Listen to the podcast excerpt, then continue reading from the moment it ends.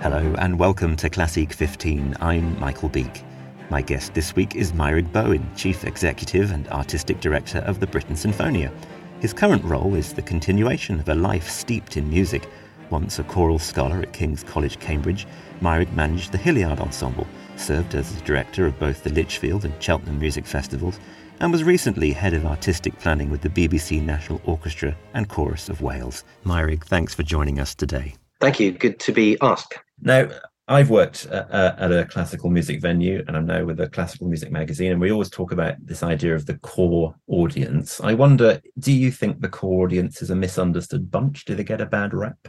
I suppose it depends who you ask. Generally speaking, we in the the promoter end of things have a fairly clear idea of what that core audience is and what they look like and what age group they are, and they won't surprise you to learn that they generally speaking they're they're on the older side.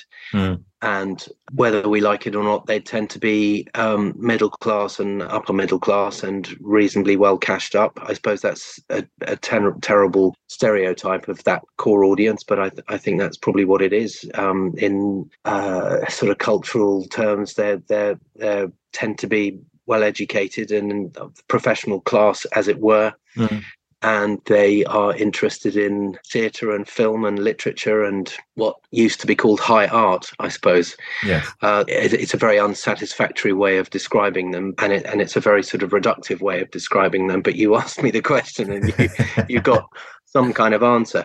Having said that, I I'm acutely aware, and I think all of us are, and, and my colleagues in uh, where I work now and in previous jobs, and all sorts of colleagues in, in the business, uh, we're very aware that there are lots of micro audiences out there, and yeah. You know there there are various marketing companies that have drilled down into those micro audiences and given given them names, uh, metropolitan culture buffs or thrill seekers or whatever yeah. whatever they they might have come up with, and. Uh-huh some of those names were possibly a bit cringy along the way, but actually I think they are quite useful for us to to think in terms of of breaking down that that rather un, unhelpful stereotypical view that I just gave you of the so-called core audience because it's it is ultimately much more subtle and nuanced than that and mm. depending on the kind of repertoire that you've programmed or the kind of artists that are uh, being being promoted um, there are obviously opportunities to reach a, a wider range of different people um, with different tastes and different needs, different abilities to attend cultural events. So in in my my last big previous job when I was director of the Cheltenham Music Festival, uh, the great ability that I had there was was to program things across ten or twelve days that that took place at all different times of day and all s- different sizes of venues, yeah. uh, with different durations as well. And I think. Mm that made me very aware, or I, I was always very aware when programming that that 10 years worth of festivals in Cheltenham that in in doing that with those different venues and durations and times of day and night that you were able to attract different kinds of audience as a result. And therefore probably didn't make myself very popular with my marketing colleagues because I I was or or maybe maybe not. Maybe they maybe they were appreciative of the opportunity to to market to different kinds of people as a result people who might want just an hour of something quite relaxed or cool or whatever at 10 o'clock on night or 10 o'clock at night or a completely different kind of person who doesn't want to go out in the evening uh, not confident driving in the dark or whatever all those kind of reasons but is very happy to go to a very mainstream and sedate chamber music concert in a lovely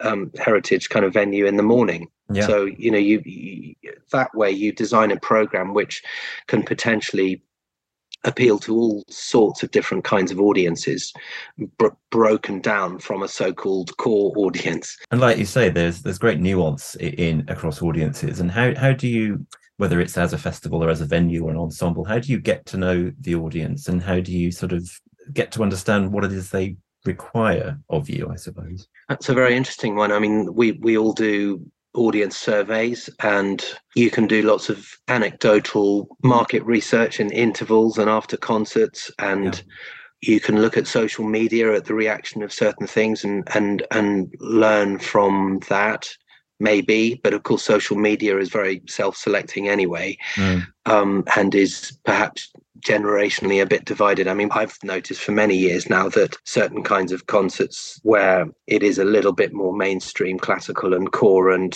perhaps generally speaking, more attractive to older people. Uh, those concerts, however wonderful they are and well attended they might be, they have very low traction. They tend to have very low traction on mm. on Twitter or Facebook, maybe because just just because of the the demographic that that that's the core of that audience. Whereas something I mean, Britten Sinfonia did something in the Barbican last April with a, a cultish, sort of folky indie singer songwriter called Father John Misty, who I have mm. to say I had not even heard of before we were booked for the concert. Yeah. Uh, but it's apparently sold out within about eight minutes of going on, on sale on the Barbican wow. website.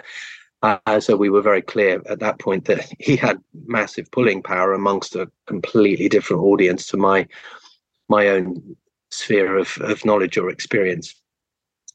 And uh, you know, social media went absolutely crazy for that concert because the average age of that concert was somebody something in their 20s 30s 40s maybe and clearly much more engaged with with social media so you you you learn different things from from that kind of thing. But going going back to your question some of it's very educated guesswork and you just sort of surmise what might work with a mm. certain kind of person or certain kind of type of person. And sometimes you get it right and and the people who turn up in the numbers that you think might turn up is absolutely spot on. And in other cases you you get it horribly wrong and um, your audience projections your your box office predictions are a way out either way positively yeah. or negatively so it, it it's there, there are there are marketing people out there who treat it as scientifically as they possibly can, and they've got PhDs in it, and they they're very data driven. Um, I'm not like that at all. I'm I'm interested in hearing from marketing colleagues who who have that kind of much more sort of scientific and rigorous expertise. But I'm yeah.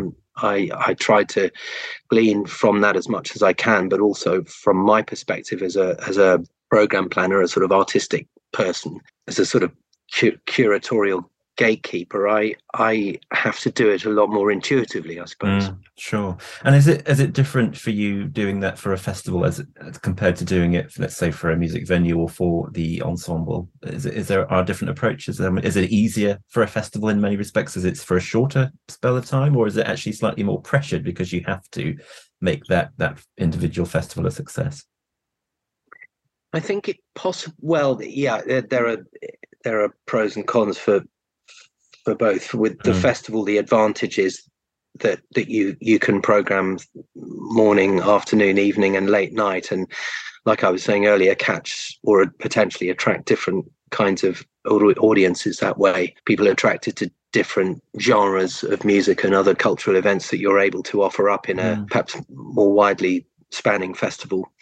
The challenge with a festival which you try to turn to your advantage as you, as you say it's it's it's only in a week or over a weekend or a couple of weeks. And so you're putting all your eggs in in that basket. And there's no other if it if it's a two week festival the other 52 weeks of the year you've got no other options. So you've got to get it right as much as possible within that short period. Whereas of course with a with a venue or a, a year long season for an orchestra say or opera company you've got many more opportunities to get it right and wrong throughout the season. I'd say that with the festival and this this is all about location the best festivals happen in in in places that people want to come to and as a as a kind of destination cultural tourism kind of place and of course the best examples in this country are edinburgh and aldeburgh but where I was for, for a decade in Cheltenham. It's a pretty desirable place in the Cotswolds. Um, lots of lovely buildings, lots of lots of good hotel and restaurant options, and good walking in the Cotswolds um, in between performances. So as a, as a kind of cultural holiday, you, your offer to people coming to Cheltenham or nearby to the Three Choirs Festival, for example, is a very strong one. So the challenge, therefore, is not to rely just on your own population Cheltenham, 100,000 people, you might reckon on 5,000 of those 100,000 people being the kind of cultural target for what your offer is. Um, but you need to sell a hell of a lot more tickets across that two week period than just those 5,000 people might be buying into, or quite possibly even fewer than that 5,000. So you need to attract people from further afield and to, to come and stay for a few days. And, and certainly my experience was people came from far and wide, right around the UK, but also from, uh, you know, there were regulars coming from Holland or America or New Zealand or whatever, and that's very much the case with with successful festivals, um, and and that that is what a festival can can offer. And of course, again, Edinburgh is is the international, worldwide leader in in in that kind of uh, uh, uh attracting people to to a place. Um, and spending a lot of cultural pounds in the process. As as far as planning for a concert season with an orchestra like I am now at Britten Sinfonia, we have three residencies in in in London at the Barbican and at Saffron Hall near Cambridge in North Essex and then in Norwich. And we do yeah. six or seven own promotions and presentations in each of those places throughout the season from roughly speaking October to June and you have to get the balance right. And it's it's actually much harder throughout a season like that with only fairly infrequent visits. Say you're you're in Norwich in early October and then the, the next time you're there might be the end of November and then the next time early February or something.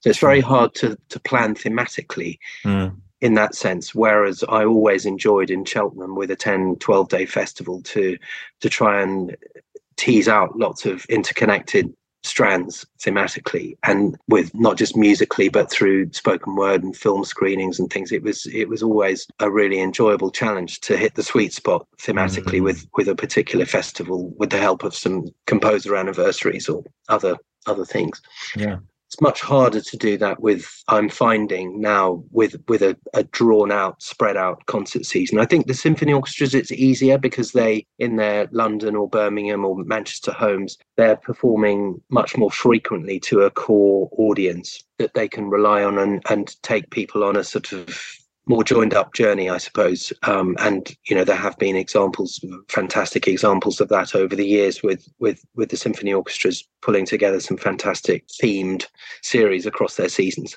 And is the onus only on you guys and, and, and doing this promoting and, and working with these these ensembles, or is or are there anything is there anything that artists should be doing? I think a lot of them are. I think um, you'd you'd have to have serious blinkers on if you weren't a a, a student or a recent um, graduate from one of the conservatoires or a performer in their 30s or 40s if you if you were under the impression that everything was completely straightforward in in this country and and that um, there were there were just ready-made audiences for pretty straight down the line obvious kind of programming that, that you'd you'd you'd have to be blind